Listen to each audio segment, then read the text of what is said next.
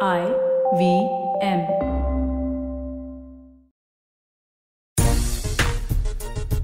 अभिमन्यु चक्रव्यूह में फंस गया है तू। निकल सके तो निकल, संभल सके तो संभल। वैसे तो ये बॉलीवुड के फ़िल्म के एक गाने की लाइंस हैं, लेकिन इन दिनों आईपीएल पर बहुत फिट बैठती हैं, खास तौर से उन दो कप्तानों पर, जो चक्रव्यूह में फंसे हुए हैं, और वहाँ से निकलने का रास्ता सिर्फ़ एक है कि आप मैच जीतें, अच्छे नेट रन रेट को बरकरार रखें, और उसके बाद टॉप फोर में, यानी प्ले में अपनी जगह बनाए। नमस्कार, खेल नीति पर आपका स्वागत है। मैं हूँ राजीव मिश्रा। दो खास मेहमान हमारे साथ, जो चक्रव्यूह से निकलने का रास्ता बताएँगे। कोलकाता नाइट राइडर्स और मुंबई इंडियंस को हमारे साथ सभा करीम है, हमारे साथ निखिल चोपड़ा है और निखिल भाई वैसे तो कॉमेंट्री कर रहे हैं, लेकिन हर बार वो कुछ ना कुछ अलग लेके आते हैं। मुंबई इंडियंस के लिए कल वो लेके आए थे एक एक अलग तरीके की रणनीति और वो रणनीति कारगर रही। ईशान किशन आए टीम में और उन्होंने मैच का रुख बदल दिया। लेकिन मैच में सही मायनों में अगर आप देखें पिछले अगर आप 10-12 दिनों को एसेस करेंगे तो एक चीज़ निकल कर सामने आएगी कि ये व्हाइट बॉल किस तरह से डोमिनेट कर रही है। अक्सर हमने टी ट्वेंटी फॉर्मेट की जब बात करते हैं तो कहते हैं कि बल्लेबाज डोमिनेट करते हैं, लेकिन खासतौर से मैच अगर शारजा में हो रहा है तो आप उम्मीद मत करें कि डेढ़ सौ रन बनेंगे और उसके बाद टीमें डिफेंड कर लेंगी। ये आसान है डिफेंड करना बनस्पत इसके कि आप डेढ़ सौ तक पहुँच जाएँ। तो ये कुछ ऐसे विषय इस पे बातचीत करेंगे और सबसे बड़ा विषय ये है कि क्या आरसीबी अपने अंतिम दोनों मैच जीतकर टॉप टू में जगह बना पाएगी? सवा भाई को थोड़ा सा टेंशन दे देते हैं कि दिल्ली हो सकता है नीचे भी आ जाए, लेकिन उसकी संभावना थोड़ी कम है, चेन्नई नीचे आ सकती है, इसकी संभावना ज़्यादा है। लेकिन शुरुआत हम मुंबई इंडियंस की जीत के साथ कर लेते हैं। सत्तर गेंदे रहते मुंबई ने मैच जीता।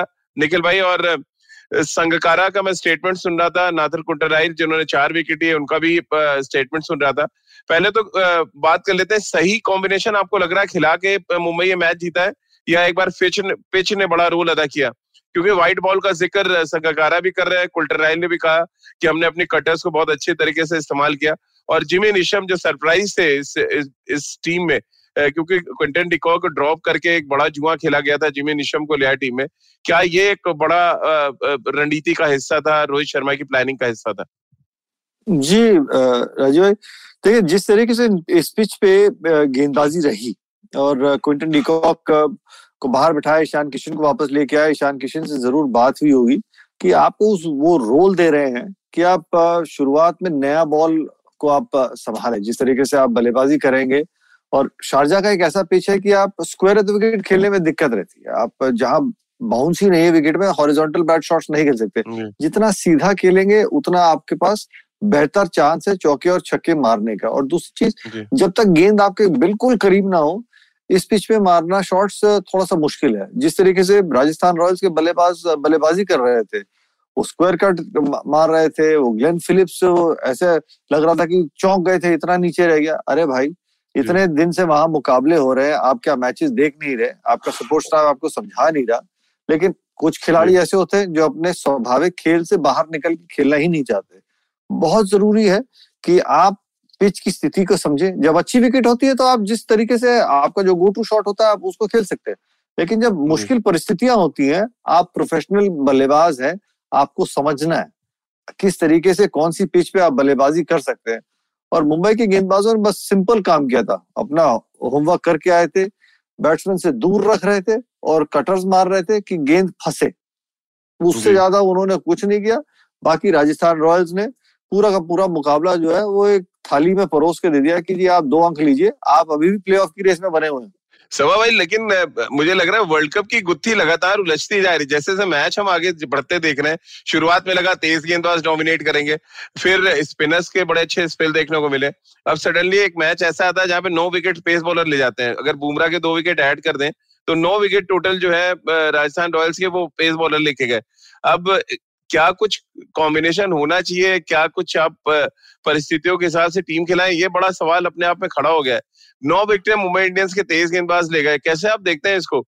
शारजा की पिच आमतौर पर बड़ी फ्लैट होती थी। स्लगिश पिच है तो स्पिनर्स को मिलनी चाहिए विकेट लेकिन पेस बॉलर नौ विकेट ले जाते हैं।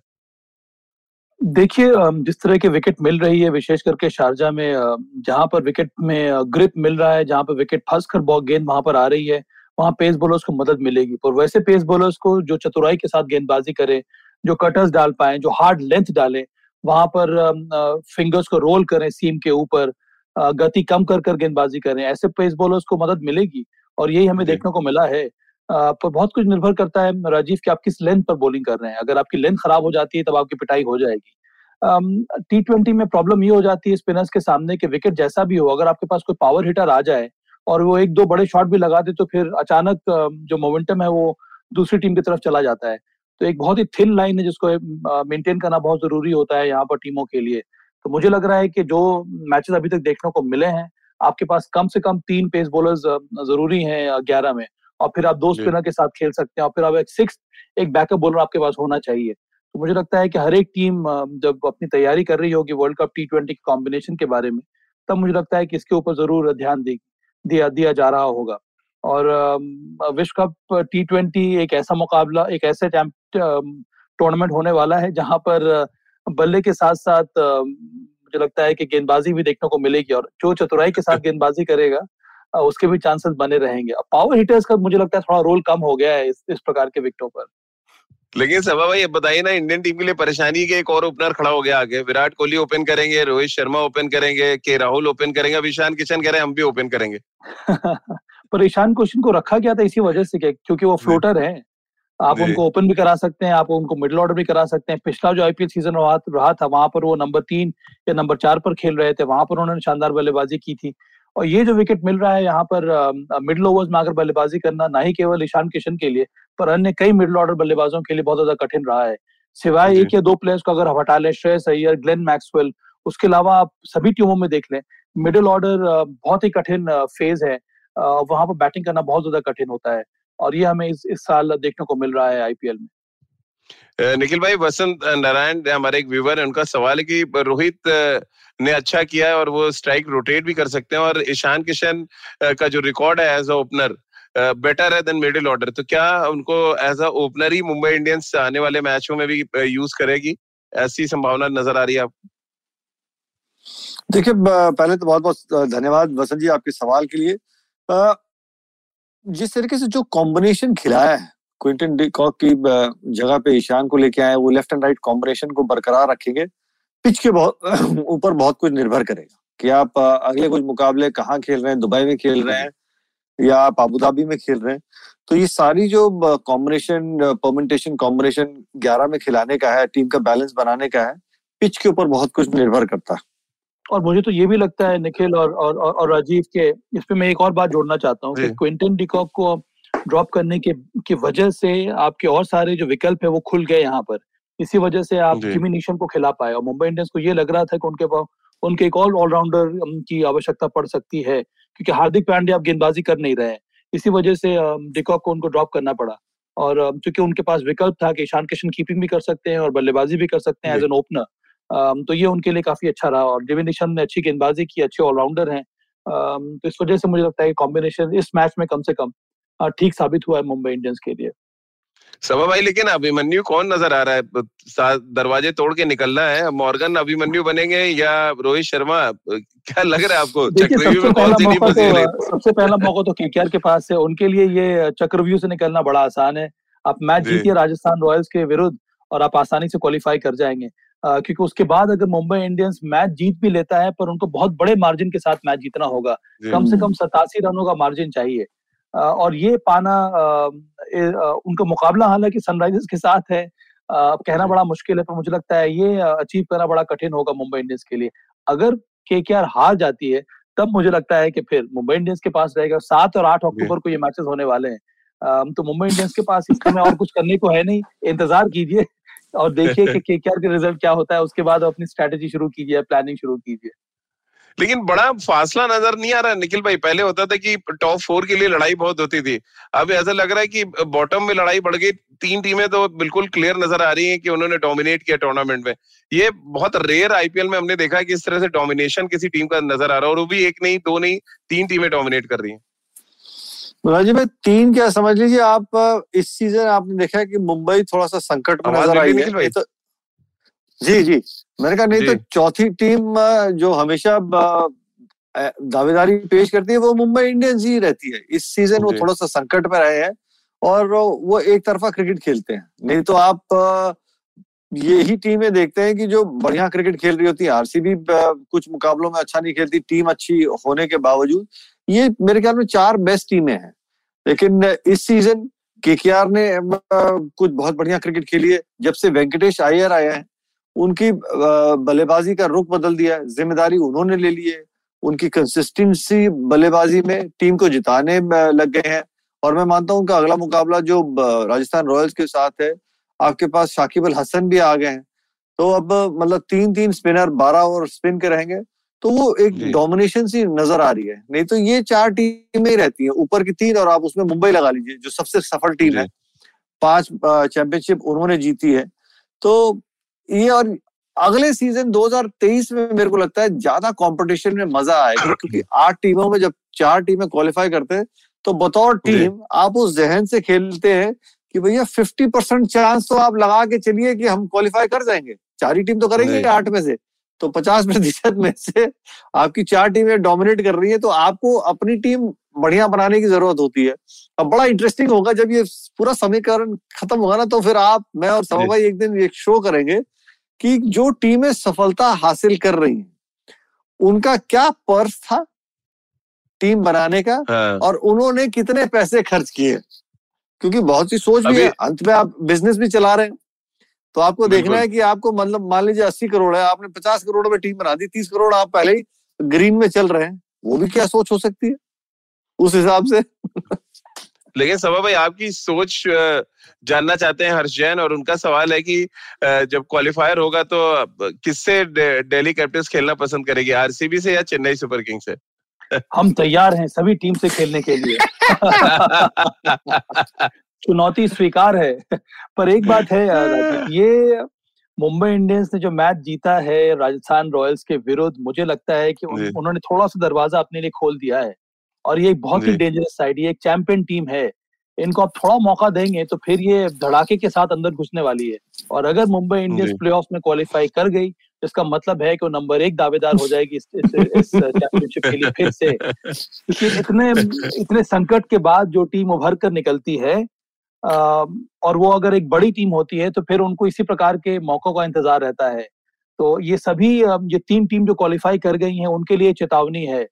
कि अगर मुंबई इंडियंस प्ले में क्वालिफाई कर जाती है तो सबसे बड़ा ओपोनेंट जो उनके लिए रहेगा, वो है मुंबई इंडियंस। तो ये तो फिर तो शाहरुख खान से डायलॉग छीन लेना चाहिए। निखिल भाई, कोलकाता नाइट राइडर्स के मालिक हैं कि हार कर जीतने वाले को बाजीगर कहते हैं तो रोहित शर्मा को दे देना चाहिए। मुंबई इंडियंस को डायलॉग मेरा ये जो सवाल है आपके लिए अमार का एक सवाल है निखिल भाई। उनका ये सवाल है कि सिर्फ़ दो नई टीमों को जगह की जगह एक अलग पूरी तरह से टायर आईपीएल का कराया जाना चाहिए जिसमें दूसरे बाकी शहरों की टीमें प्रमोशन के लिए फाइट करें और इससे आईपीएल में क्या लिख रहे हैं रेलीगेशन को लेकर और एंटरटेनमेंट होगा। ये इनका एक सुझाव है। कैसे आप देखते हैं कि दो टीमों के बजाय एक एक जगह पे कई और शहरों को शामिल करा के एक अलग आईपीएल का टायर शुरू किया जाए। देखिए आप प्रमोशन के लिए आप मुकाबले कुछ वहाँ लेके जाना चाहते हैं उन शहरों में जहाँ पे अमूमन आप मैचेस देखते नहीं है वो एक प्रमोशन का एक अलग ज़रिया हो जाएगा। लेकिन सोच अभी यही है कि दो टीमें जो आप बेच रहे हैं हम्म। तो आपके लिए दो फ्रेंचाइजी आएँगे। आपको फिर दो टीमें नई बनाई जाएँगी तो आपके पास दो शहर नए आ ही जाएँगे। अगर चाहे वो अहमदाबाद हो लखनऊ हो जो हम्म। सुनने में आ रहा है या यूपी में कोई और शहर हो मुझे लगता है अगर लखनऊ या यूपी की जो भी एक टीम खरीदी जाएगी वो शायद कानपुर में भी एक आधा मुकाबला कराने को देख सकते हैं तो वो अपने आप प्रमोशन में रहेगा। सभा भाई एक सवाल हर्षैन का है कि एसआरएच क्या पार्टी स्पॉइलर हो सकती है आरसीबी और मुंबई इंडियंस के लिए? क्या उनके अंदर वो दमखम बचा हुआ है अभी? मुझे लगता है जिस तरह से प्रदर्शन रहा है वो दमखम है नहीं इस समय सनराइजर्स के पास। अब मुझे लगता है कि वो तैयारी उन्होंने शुरू कर दी है कि आने वाले ऑप्शन में आ, कौन कौन से प्लेयर्स को रिटेन करना है रिटेन करना भी है कि नहीं करना है और किस तरह से टीम बनानी है। अब उनके पास मौके मिले पर उन्होंने प्रदर्शन किया नहीं। उनके जो ओवरसीज प्रोफेशनल्स हैं उन, उनका कोई भी मैच विनिंग परफॉर्मेंस देखने को मिला नहीं है। गेंदबाजी उनकी कमज़ोर रही है। जो जो यंग इंडियन प्लेयर्स के ऊपर उन्होंने भरोसा दिखाया था उन्होंने अच्छा प्रदर्शन किया नहीं है चाहे आप मनीष पांडे की बात करें गर्ग की बात करें अभिषेक शर्मा की बात करें अन्य संदीप शर्मा की बात करें उनके जो पुराने जो खिलाड़ी थे भुवनेश्वर कुमार या फिर केन विलियमसन इस तरह के प्लेयर्स ने भी कंसिस्टेंट परफॉर्मेंस दिया नहीं है। और जो कोहेसिवनेस आनी चाहिए टीम में जिस जिसके वजह से आप मैच जीतते हैं वो स्टेबिलिटी नज़र नहीं आ रही है। कोई भी एक एक एक खिलाड़ी का आउटस्टैंडिंग परफॉर्मेंस हुआ नहीं है। तो मुझे लगता है कि इस स्थिति में मैच जीतना बहुत ही कठिन हो जाता है। उसके साथ साथ एक जो उनके मेन स्टे थे जॉनी बेस्ट तो इस समय वो टीम में नहीं है। तो बहुत ही कठिन है यहाँ पर सनराइजर्स के लिए आने वाले दो मैचेस जीतना। तो मुझे लगता है कि जो टीम जिन टीमों का मुकाबला इनके सामने होने वाला है, उनके लिए मुझे लगता है थोड़ी बहुत आसानी होगी। चलिए, हमारे तमाम व्यूवर्स जो है, वो हमारे साथ जुड़ रहे हैं, इनसे आगे उनके सवाल लेंगे। मुंबई इंडियंस की जीत से क्या कुछ समीकरण बदल दिया है, इस पर आगे बातचीत करेंगे। फ़िलहाल एक छोटे से ब्रेक के लिए यहाँ पर रुक रहे हैं। ब्रेक के बाद तुरंत हाजिर होते हैं।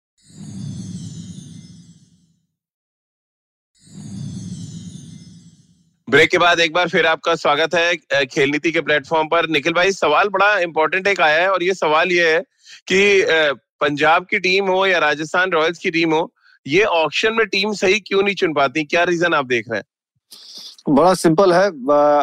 मुझे भी थोड़ा सा और काम करना पड़ेगा लैपटॉप पे। जो आपको राशि मिलती है टीम बनाने की आप उसमें कितना पैसा खर्च कर रहे हैं? और बहुत ज़रूरी है कि आप किस नज़रिए से अपनी टीम बनाने को देख रहे हैं और उसके बावजूद आप टीम को किस तरीके से चला रहे हैं। आपको बड़ी मज़ेदार एक कहानी सुनाता हूँ। चेन्नई सुपर किंग्स पिछले साल सबसे पहली टीम थी जो प्लेऑफ की रेस से बाहर हुई थी। और इस सीज़न सबसे पहली टीम थी जो क्वालिफाई की थी। पूरे एक साल में अगर आप देखें उनके प्लेइंग इलेवन में सिर्फ़ नौ ही बदलाव हुए थे और शायद चौदह खिलाड़ी ऊपर नीचे हुए थे पिछले साल और इस साल। ऋतुराज गायकवाड़ को उन्होंने खिलाया था मुकाबले में उनमें भरोसा दिखाया था। आज देख लिया किस तरीके से बल्लेबाजी करे बहुत कम बदलाव। जब आप एक खिलाड़ी का चयन करते हैं और जिस मूल में आप खरीदते हैं जिस तरीके से आप अपनी टीम बनाते हैं तो आप उस नज़रिए से बनाते हैं कि ये मेरी टीम के ग्यारह खिलाड़ी हैं बारह खिलाड़ी हैं ये मेरा एक्स फैक्टर के खिलाड़ी हैं। अगर दुर्भाग्य से परफॉर्म नहीं करते चार पाँच मैचेस में तब कुछ बदलाव करने को देखेंगे। अगर आप हर मुकाबले में बदलाव करते चले जाएँगे राजीव भाई तो वो एक थोड़ा सा अनसेटल्ड ड्रेसिंग रूम रहता है। एक तो वो खिलाड़ी हम्म। खुद थोड़ा सा घबराया होगा। कि उनका क्या रोल है? उनके जगह जो खेलेगा वो कहेगा भैया अगर एक मैच में परफॉर्म नहीं करूँगा तो मुझे भी बाहर बैठना पड़ेगा। मॉरिस को आपने किस तरीके से कुछ सोच के सोलह साढ़े सोलह करोड़ में खरीदा था? आपने वो जयदेव उनाटकड़ को राजस्थान रॉयल्स के लिए किस मोल में खरीदा था? उसके बाद आप क्रिस गेल को किस तरीके से इस्तेमाल करने को देख रहे हैं? फैबियन एलन को पहला मुकाबला जो इस सीज़न खिलाया था उन्होंने एक ओवर डाला उसके बाद एक कैच पकड़ा बल्लेबाजी आई नहीं अगला मैच ड्रॉप बगैर हम्म, कुछ हम्म। किए। तो आप हर खिलाड़ी में कॉन्फिडेंस किस तरीके से झोंकना चाहते हैं? एक आप अपनी कोर टीम को बना के उसको मौका तो दीजिए गुरुजी। जब मौका ही नहीं देंगे जब आप देखिए परफॉर्म कराने का बड़ा सिंपल रहता है। कुछ टेक्निकली मामला हो जाता है और कुछ मेंटल आप इस फॉर्मेट में कोई भी कोच इस फॉर्मेट में पचास दिन की क्रिकेट में कोई किसी को समझा नहीं सकता। क्योंकि आप सभी प्रोफेशनल्स को टीम में जोड़ने को कह रहे हैं। लेकिन आप टीम का माहौल बढ़िया करके उनसे परफॉर्मेंस निकलवा सकते हैं। और वही बाकी टीमें जो इतनी सक्सेसफुल हो रही हैं वो कर पा रही है। मुंबई इंडियंस पूरे साल अपने यंगस्टर्स को क्रिकेट खिलाती रहती है। कौन से रोल में उन अपने यंगस्टर्स को देखती है तभी वो पाँच दफ़ा जीती है। चेन्नई सुपर किंग्स महेंद्र सिंह धोनी अपनी टीम को अलग अंदाज से चलाते हैं। यही दो टीमें सबसे सफल है। और कुछ नहीं तो इन्हीं का आप ब्लू अपना लीजिए। टीम आपकी अपने आप अच्छे करने लग जाएगी। चलिए तो जो टीमें अच्छा कर रही हैं उस पर भी सबकी नज़रें जो खराब कर रही हैं उस पर भी नज़रें यानी कि टीमें हार रही हैं टीमें जीत रही हैं इन सबके बीच में जो हमारे फैंस हैं व्यूवर्स हैं सभा भाई कंसर्न सबको टीम इंडिया को लेकर है। क्योंकि आईपीएल में वो सारे खिलाड़ी खेल रहे हैं जो वर्ल्ड कप के स्क्वाड में वसंत नारायण जी का दो सवाल है उसको मैं अगर क्लब कर दूँ तो उनका बड़ा कंसर्न है कि पहले पावर प्ले में इंडियन टीम का जो रिकॉर्ड है वो बेहद खराब है। यानी पहले छह ओवर में, बल्लेबाजी में भी और गेंदबाजी में भी उसको कैसे ठीक करेंगे रेक्टिफाई और दूसरा 2019 वर्ल्ड कप में नंबर चार की पोजीशन को लेके बड़ा कंट्रोवर्सी थी और हम वो टूर्नामेंट अंत में हार गए वर्ल्ड कप का। इस बार आप कैसे देख रहे हैं क्योंकि इस बार भी जो पावर प्ले में हमारा रिकॉर्ड है, फिर वही सवाल है, उसी को आगे कंटिन्यू कर रहे हैं।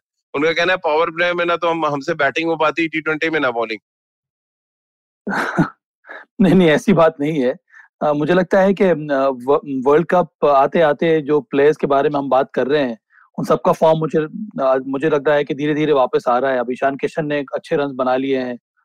विराट कोहली शानदार फॉर्म में है। मुझे लगता है कि जिस तरह से उन्होंने ओपन किया है आरसीबी के लिए आने वाले समय में वो भारत के लिए भी ओपन करना चाहेंगे। अन्यथा वो नंबर तीन पर आते बैटिंग करने के लिए। तो ये कुछ बातें जो है साफ़ हो गई हैं। इसका मतलब है कि के राहुल की जगह कुछ अलग प्रकार की बनानी होगी। क्या वो नंबर तीन पर बैटिंग करेंगे? क्या वो मिडल ऑर्डर में आएँगे बैट, बैटिंग करने के लिए?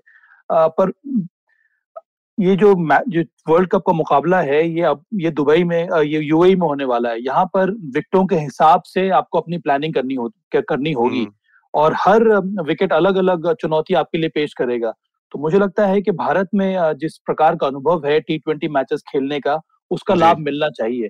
अगर हम मैच अगर हम सिचुएशन के हिसाब से विकटों के हिसाब से अपना गे, गेम प्लान बनाएँगे तभी हमारे जीतने के चांसेस बन जाते हैं। मुझे लगता है कि जिस तरह के विकेटें मिल रही हैं यूएई में यहाँ पर थोड़ा बहुत जो जो जो प्लेइंग फ़ील्ड है वो बराबर सा हो गया है। नहीं तो अगर ऐसे देखा जाए तो वेस्ट इंडीज निश्चित रूप से नंबर वन कंटेंडर रहती है क्योंकि उनके पास इतने सारे पावर हिटर्स हैं।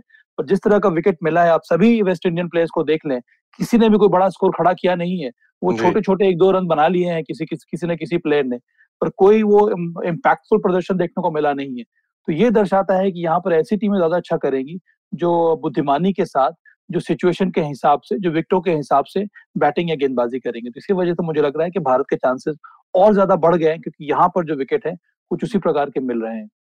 मयंक सिंह है वो कॉम्प्लीमेंट दे रहे हैं सभा भाई निखिल भाई की थैंक्स जो सुबह है रोज सुबह जो है क्रिकेट का वातावरण बनाने के लिए बहुत बहुत शुक्रिया आप सभी का। और साथ ही मेरा सवाल ये है कि जो हम लगातार सवा भाई हम हर महीने की शुरुआत में एक एग्जिट पोल करते हैं वर्ल्ड कप का। क्या। इस बार का एग्जिट पोल बदलेगा आपको लग रहा है? क्योंकि हम एक बार फिर शनिवार को क्योंकि मैच नहीं है तो हम एग्जिट पोल करेंगे। क्या आपको लग रहा है समीकरण थोड़ा बदल जाएगा? दो बार का एग्जिट पोल अगर आपको याद हो वेस्ट इंडीज टॉप पे चल रही थी। क्या समीकरण थोड़ा बदल जाएगा? देखिए वेस्ट इंडीज तो मुझे लगता है कि टॉप पे रहेगी क्योंकि उनके उनके पास कई सारे शानदार पावर हिटर्स हैं। पर जैसे कि मैंने कहा कि चूँकि विकेट बहुत बड़ी चुनौती रहेगी यहाँ पर मुझे। लग रहा है कि समीकरण थोड़ा बहुत बदलने वाला है। आ, मुझे एक समय ऐसा लग रहा था कि इंग्लैंड हो सकता है कि नंबर दो पर है पर इंग्लैंड के खिलाड़ी इन इस प्रकार के विकेटों पर मुझे लगता है उनको बहुत ज़्यादा कठिनाई होने वाली है। जो उनके युवा प्लेयर्स हैं जिनको जिनको मौका मिला है इस आईपीएल में खेलने का वो भी उन्होंने भी स्ट्रगल किया है। और कोई भी गेंदबाज इस समय इंग्लैंड का नज़र नहीं आ रहा है जिसने अच्छी गेंदबाजी की। या तो वो इंजर्ड है खेल नहीं रहे हैं या फिर वो संघर्ष करते आ रहे हैं। लैम लिविंगस्टन के बारे में हम लोग बात कर रहे हैं तो उनको जब भी मौका मिला राजस्थान रॉयल्स के लिए उन्होंने कोई रन बनाया नहीं तो मुझे लगता है कि इस समय जो थोड़ा बहुत अंतर मिले अंतर रहेगा समीकरण में वो भारत का ही है कि मुझे लगता है कि उनका पलड़ा थोड़ा बहुत थोड़ा बहुत ऊपर होने वाला है। जी। निखिल भाई वापस मुंबई इंडियंस और कोलकाता नाइट राइडर्स को लेकर सवाल है कसार साहब का। और उनका ये सीधा सवाल है कि क्या स्ट्रेट फाइट आप देख रहे हो फोर्थ स्पॉट के लिए मुंबई इंडियंस और केकेआर के बीच में? और नेट रन रेट के लिहाज से तो क्या मुंबई इंडियंस पकड़ पाएगी कोलकाता नाइट राइडर्स को? और मज़े की बात देखिए, एक हाथ में सभा भाई के छोला भटूरा है, दूसरे हाथ में रसगुल्ला है। मुद्दा ये है अब तो। सभा भाई दो सर की टीम मतलब जिसपे दाव लगा दे रहे वही पारस पत्थर हो रखे हैं। सभा भाई तो मज़े ले रहे हैं चारों उंगली घी में यही कहते हैं ना पाँचों उंगली घी हाँ। में। देखिए तो बड़ा मुश्किल है मुंबई इंडियंस को नेट रन रेट के मामले में केकेआर को पकड़ना। सीधा सीधा हिसाब किताब है अगर केकेआर राजस्थान रॉयल्स को हरा देती है और मुंबई इंडियंस अपना आखिरी मुकाबला जो राजस्थान रॉयल्स के साथ जो है वो भी अगर वो जीत जाते हैं मुंबई का आखिरी मुकाबला किसके साथ है? वो अगर जीत भी जाते हैं तो फिर नेट रन रेट केकेआर का बहुत आगे सनराइज हैदराबाद तो उनका बहुत ज़्यादा नेट रन रेट के चक्कर में फंस जाएँगे। पर एक चीज़ ज़रूर है मुंबई इंडियंस राजीव भाई ट्राई इसलिए करेगी क्योंकि केकेआर आरआर के बाद मुंबई इंडियंस का मुकाबला है। तो उनको पूरा कुछ ब्लैक एंड व्हाइट में पता चल जाएगा कि हमारे क्वालिफाइंग के चांस क्या है। अगर हमने मुकाबला जीतना भी है तो किस अंतर से जीतना है वो भी हम आपको कल पूरा हिसाब किताब बता देंगे केकेआर के मुकाबले के बाद कि मुंबई अगर जीती है वो कैलकुलेशन जीतने के लिए उस कैलकुलेशन से कितने मार्जिन से जीता है। तो के के के लिए सिंपल है। आप मुकाबला जीतिए आप बहुत बढ़िया तरीके से अपनी दावेदारी पेश कर रहे हैं। तो उनके पास सबसे बढ़िया चांस है के का। तभी तो कहते हैं पिक्चर अभी बाकी है मेरे दोस्त। क्या पिक्चर में इंटरवल के बाद आरसीबी आगे बढ़ पाएगी? सभा भाई, कुछ मैचेस अच्छे जीते उन्होंने, लेकिन अब दो मैचेस जीत के क्या वो चेन्नई को नंबर तीन पे ढकेल सकते हैं? या क्योंकि चेन्नई कल एक मैच खेलेगी अपना आखिरी, और आरसीबी के पास दो मैच है। एक सनराइजर्स के साथ है, और फिर लास्ट जो क्वालिफाइंग है, वो है डेली कैपिटल्स के साथ। क्या दोनों मुकाबले जीत कर आरसीबी ये दावा ठोकने की हैसियत में लग रही है आपको? ब्राइट चांसेस हैं राजीव क्योंकि आरसीबी का फॉर्म बहुत अच्छा चल रहा है इस समय। उनकी गेंदबाजी अच्छी हो रही है। उन्होंने सही लय पकड़ ली है इस समय। ग्लेन मैक्सवेल रन बना रहे हैं। विराट कोहली और पार्टिकल कुछ हद तक अच्छी शुरुआत प्रदान कर दे रहे हैं मिडल ऑर्डर के लिए। एबी डिविलियर्स को अभी तक मौका मिला ही नहीं है। जब भी उनको मौका मिल रहा है वो छोटे छोटे कैमियो खेल के टीम को हेल्प कर रहे हैं। के एस भारत का इंक्लूजन जब से हुआ है नंबर तीन पर जब ज़रूरत पड़ी उन्होंने आके अच्छे रन बनाए हैं। और के भारत एक ऐसा खिलाड़ी है जो स्पिनर्स को अच्छा खेलता है। तो मुझे लगता है उसका भी फ़ायदा मिला है आरसीबी को। हर्षल पटेल हो गए यजवेंद्र चहल का फॉर्म काफ़ी अच्छा है। तो मुझे लगता है ये स्ट्रॉन्ग कॉम्बिनेशन से मदद मिलनी चाहिए आरसीबी को। और आ, आने वाले दो मुकाबले हैं पहला चलिए मुकाबला तो सनराइजर्स के साथ है वहाँ पर ज़्यादा परेशानी होनी होनी नहीं चाहिए। पर दिल्ली कैपिटल के साथ उनका एक एक, एक स्टेप फाइट होगा क्योंकि दिल्ली कैपिटल्स चलिए एक तरह से श्योर हो गया है कि वो नंबर एक स्पॉट पे रहेंगे वो कोई नंबर एक नंबर दो स्पॉट पर ज़रूर रहेंगे और नेट रन रेट में बहुत बड़ा अंतर है। पर आरसीबी के लिए चांस ज़रूर है कि वो नंबर दो की जगह अपनी बना ले। बिल्कुल और निखिल भाई क्योंकि अब तो सभा भाई को बहुत ज़्यादा कॉन्ग्रेचुलेशन आने लगे बधाई अभी से आ रही है। पृथ्वी जी कह रहे हैं कि मुझे तो पता है कि सभा भाई को ये मालूम है कि कौन सी टीम जीतने वाली है। वही हर्ष जैन ने बधाई दे दी है कि दो दो सभा भाई की फेवरेट टीमें जो है वो टॉप फोर में है। नहीं नहीं अब अब मैं दूसरी टीम का इंतज़ार कर रहा हूँ। बस के क्या जीत जाए। फिर मज़ा आ जाएगा पर मुझे बस बस वही जैसे मैंने कहा कि इंडियंस का ही है। लेकिन ये ये जो आपके बारे में कहा जा रहा है कि आपको पता है कौन सी टीम चैंपियन होने वाली है इसको कैसे ये, ये भी पता है मुझे। मुझे विश्वास है कि इस बार दिल्ली कैपिटल्स को जीतना चाहिए। मुझे मुझे लगता है कि युवा कप्तान दिल्ली कैपिटल्स ऋषभ पंत वो बढ़िया करेगा। मुझे लगता है कि वो वो कहते हैं ना इंटरनल की कंसिस्टेंटली अच्छा परफॉर्म कर रहे हैं।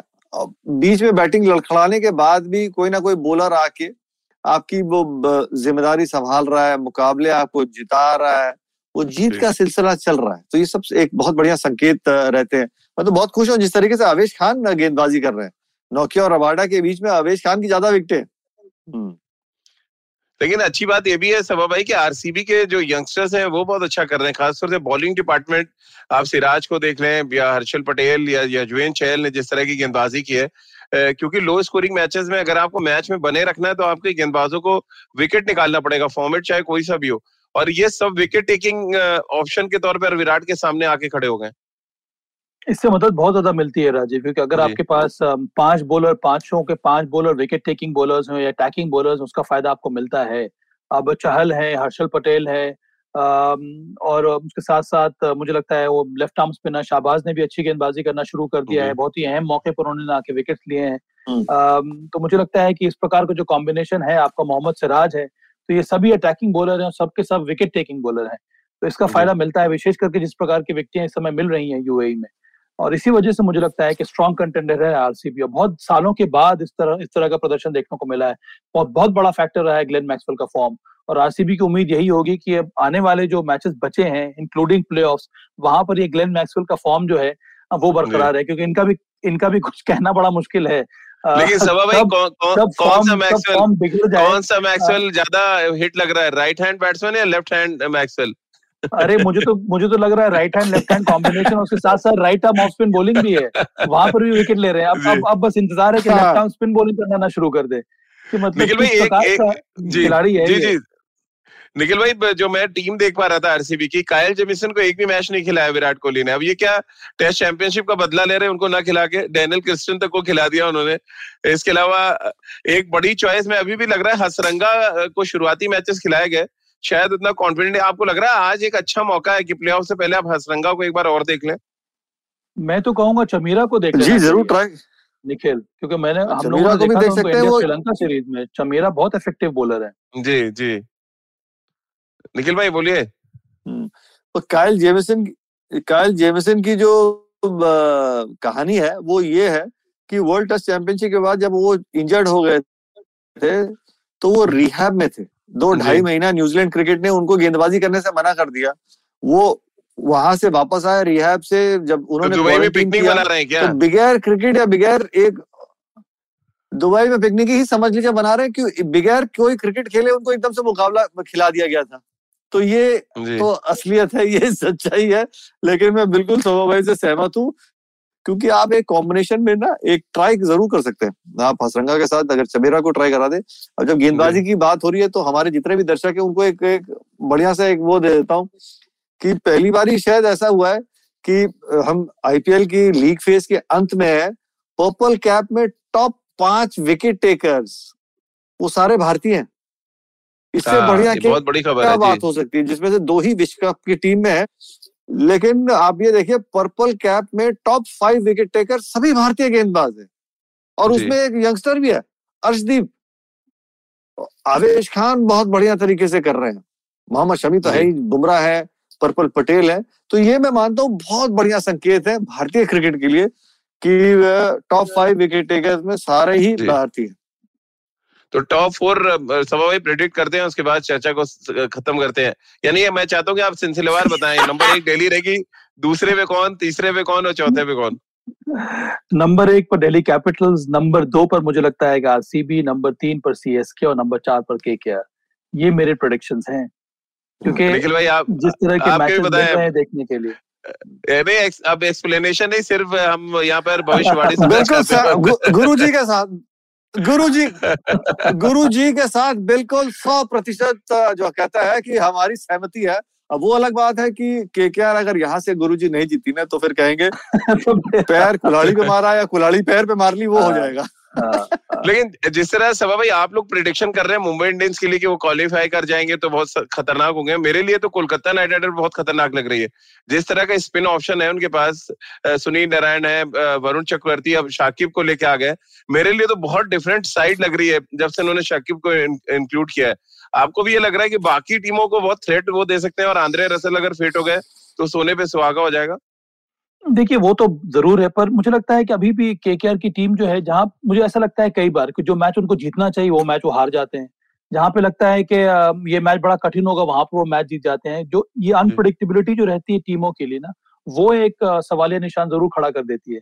अगर आपकी टीम में वो निरंतरता आती है अगर आप इम्पोर्टेंट मोमेंट जो है मैच के वो अगर अपने आप अपने तरफ़ कर लेते हैं तब आपके चांसेस ज़्यादा बढ़ जाते हैं एक टॉप कंटेंडर बनने के लिए। जी। निखिल भाई राजीव भाई बहुत जल्दी बहुत जल्दी बता देता हूँ। अगर रसल फिट हो जाते हैं ना तो कप्तान मॉगन को अपनी हैमस्ट्रिंग पुल करा लेनी चाहिए और दिनेश कार्तिक को कप्तानी करा ले और एंड्रे रसल को टीम में ले यार एक कप्तान निखिल भाई कप्तानों का ही सीधे शिकार करते हैं। इससे पहले डेविड वार्नर का शिकार इन्होंने किया था पहले फ़ेज़ में। अब टूर्नामेंट जाते जाते आपने निशाना लगा दिया मॉर्गन पे। तो एक दिन ये भी सभा भाई बहस छिड़ेगी कि आईपीएल में क्या तो कप्तान सिर्फ़ सारे इंडियन होने चाहिए। और क्या क्योंकि आप आप आप अननेसेसरी। स्पॉट वेस्ट वेस्ट कर रहे हैं। आप क्यों फिरंगियों फॉरेनर्स को आप कप्तान बना रहे हैं? उसकी वजह से आपकी एक स्पॉट हमेशा से बंद हो जाती है। ऐसी ऐसी टीमों जिन्होंने चतुराई के साथ भारतीय को कप्तान बनाया है उनका उनके चांसेस ज़्यादा बढ़ रहे हैं। मुझे लगता है कि अभी भी अगर आंद्रे रसल ना भी फिट हो ऑन मॉर्गन को आप बाहर बिठाइए और लॉकी फर्ग्यूसन को खिलाइए क्योंकि फिर आपके पास एक और अटैकिंग बॉलर मिल जाता है। वो इतने अच्छे गेंदबाज है उनको आप खिला नहीं रहे हैं क्योंकि भाई साहब कप्तान जड़े बस फंसे हुए अपने अपने स्पॉट को लेकर। सुन लो भैया शाहरुख खान साहब मैकुलम साहब सुन लीजिए सभा भाई और निखिल भाई ने सजेशन तो दिया है।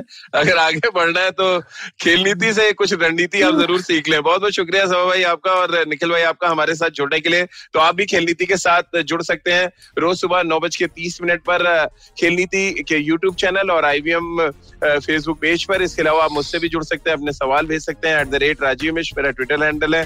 इसके अलावा खेल नीति का हर एपिसोड आप रोज सुन सकते हैं आईवीएम ऐप पर आईवीएम पॉडकास्ट डॉट कॉम पर गाना स्पोटिफाई सावन गूगल पॉडकास्ट या अन्य आईवीएम पॉडकास्टिंग नेटवर्क पर। आप सभी का बहुत बहुत शुक्रिया हमारे साथ जुड़ने के लिए।